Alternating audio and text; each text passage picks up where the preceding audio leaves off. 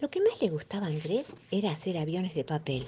Agarraba hojas de revistas, las plegaba varias veces y al final quedaba un avión perfecto. Para adornarlo, escribía su nombre en las alas con lápices de colores y pintaba estrellas. Por último, se subía a una silla y hacía volar el avión muy alto para después caer, siempre debajo del sillón o debajo de la mesa. Entonces su mamá entraba y lo retaba por la montaña de avioncitos que tenía que barrer. Pero un día, Andrés hizo un avión gigante. Agarró su bicicleta y fue rápido, rápido a la librería. ¿Qué vas a llevar? le preguntó el librero. ¿Una goma? ¿Un sacapuntas? ¿Necesitas una mochila? No, quiero el papel más grande que exista, dijo. Volvió a casa y se puso a trabajar con la tijera y con la boligoma. Hizo un avión muy, muy, muy grande. Puso una escalera contra un árbol, se trepó y en la rama más alta se sentó sobre el avión y se lanzó a volar. El avión planeó un poco y luego se elevó sobre los edificios. Después pasó por la escuela y se clavó en la punta del mástil. ¿Cómo salgo de acá? se preguntó Andrés. La bandera flameaba y plop, plop, plop, plop, le pegaba en la nariz. Si me ve la seño, me mata. Por suerte, un viento lo desenganchó. ¡Hasta la luna no paro! gritaba Andrés. El avión voló sobre campos de girasoles y Andrés vio de cerca molinos, vacas, caballos y hasta un granjero andando en su tractor. Pero de repente una gran tormenta estalló y un rayo iluminó el cielo y empezó a caer una lluvia muy fuerte con enormes gotas que mojaban su avión. El avión, como era de papel, se empezó a desarmar y a caer.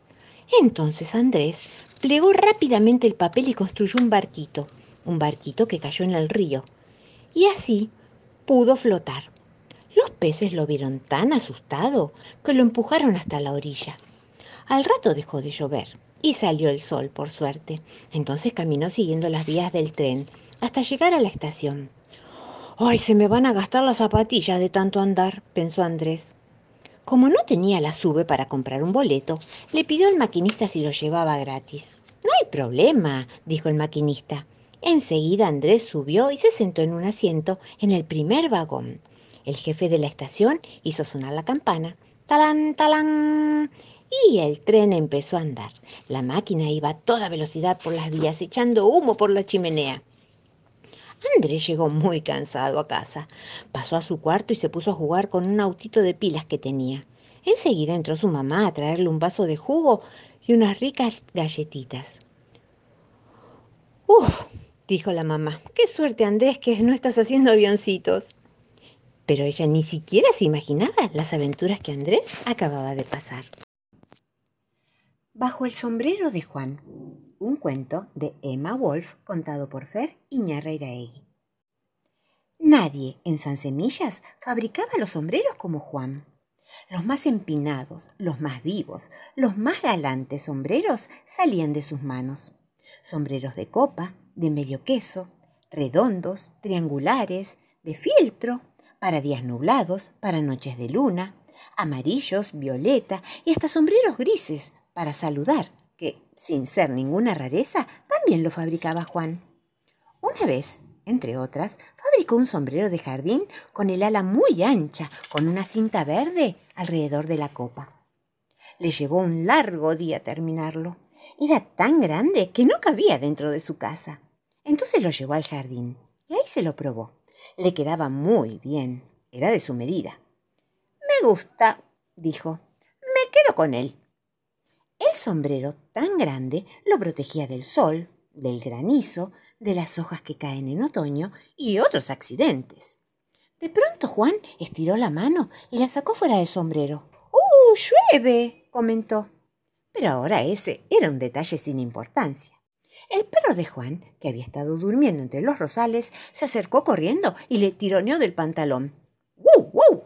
Me quedo debajo de tu sombrero hasta que pase la lluvia, anunció.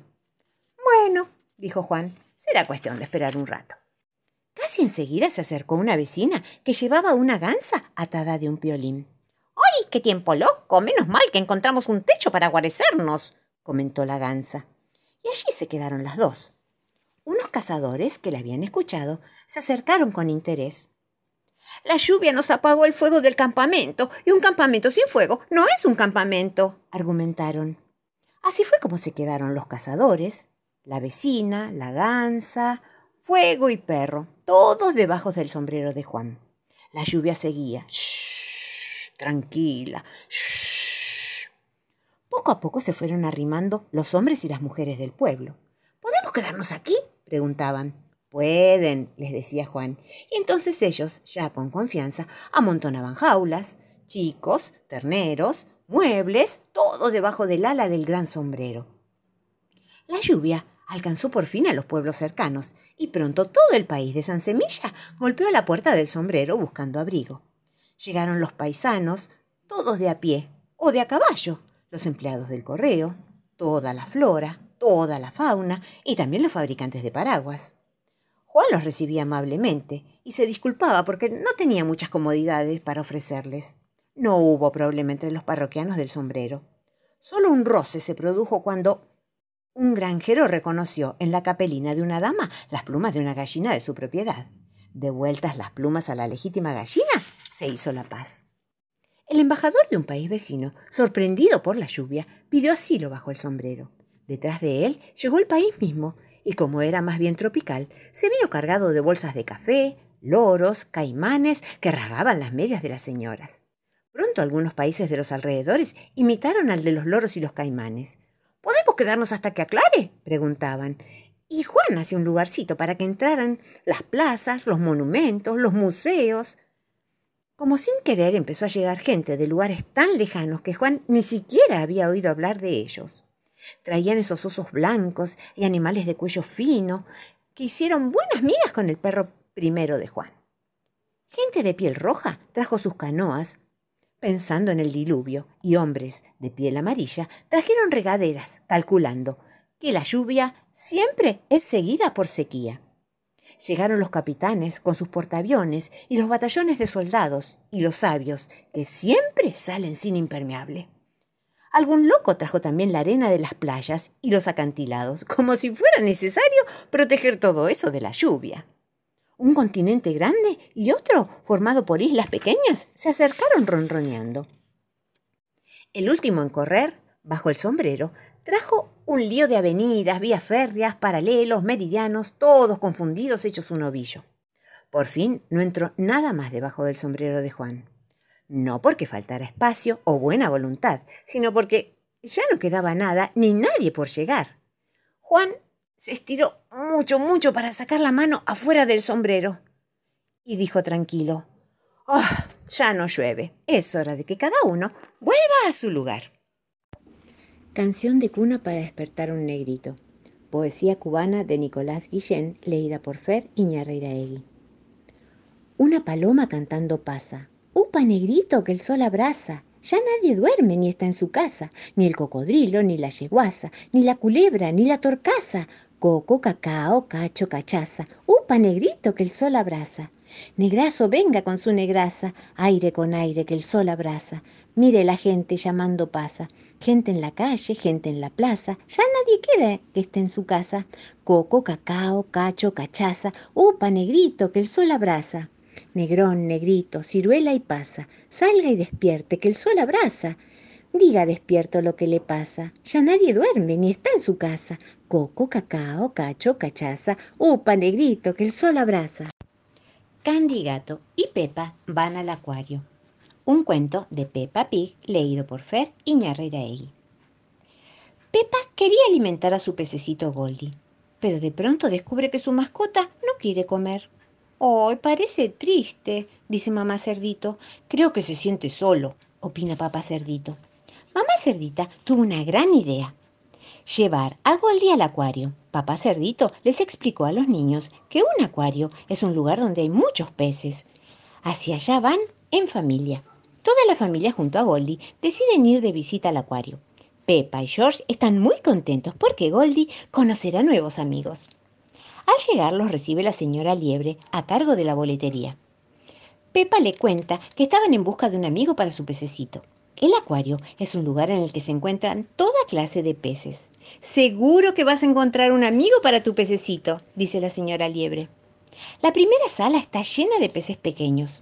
Algunos de ellos será un nuevo amigo para Goldie, ¿cierto? pregunta papá. Mm, no sé, dice Pepa, me parece que son muy chiquitos para ser amigos de Goldie. Vayamos a la siguiente sala. En la segunda sala, Pepa se encuentra con su amiga Candy Gato, que está paseando junto a su familia en el acuario. Candy le cuenta que a ellos les encantan los peces y que van muy seguido al acuario a mirarlos. Nosotros hemos venido a encontrarle un amigo a Goldie, mi pez, cuenta Pepa. Todos pasan a la tercera sala, pero parece no haber nada ahí. En esta sala no hay nada, dice papá cerdito. Y de repente se abre un enorme ojo gigante que lo mira fijamente. ¡Ay, qué miedo! ¿Crees que podría ser amigo de Goldie? Pregunta mamá cerdito con una sonrisa. No, es un pez muy, muy, muy grande.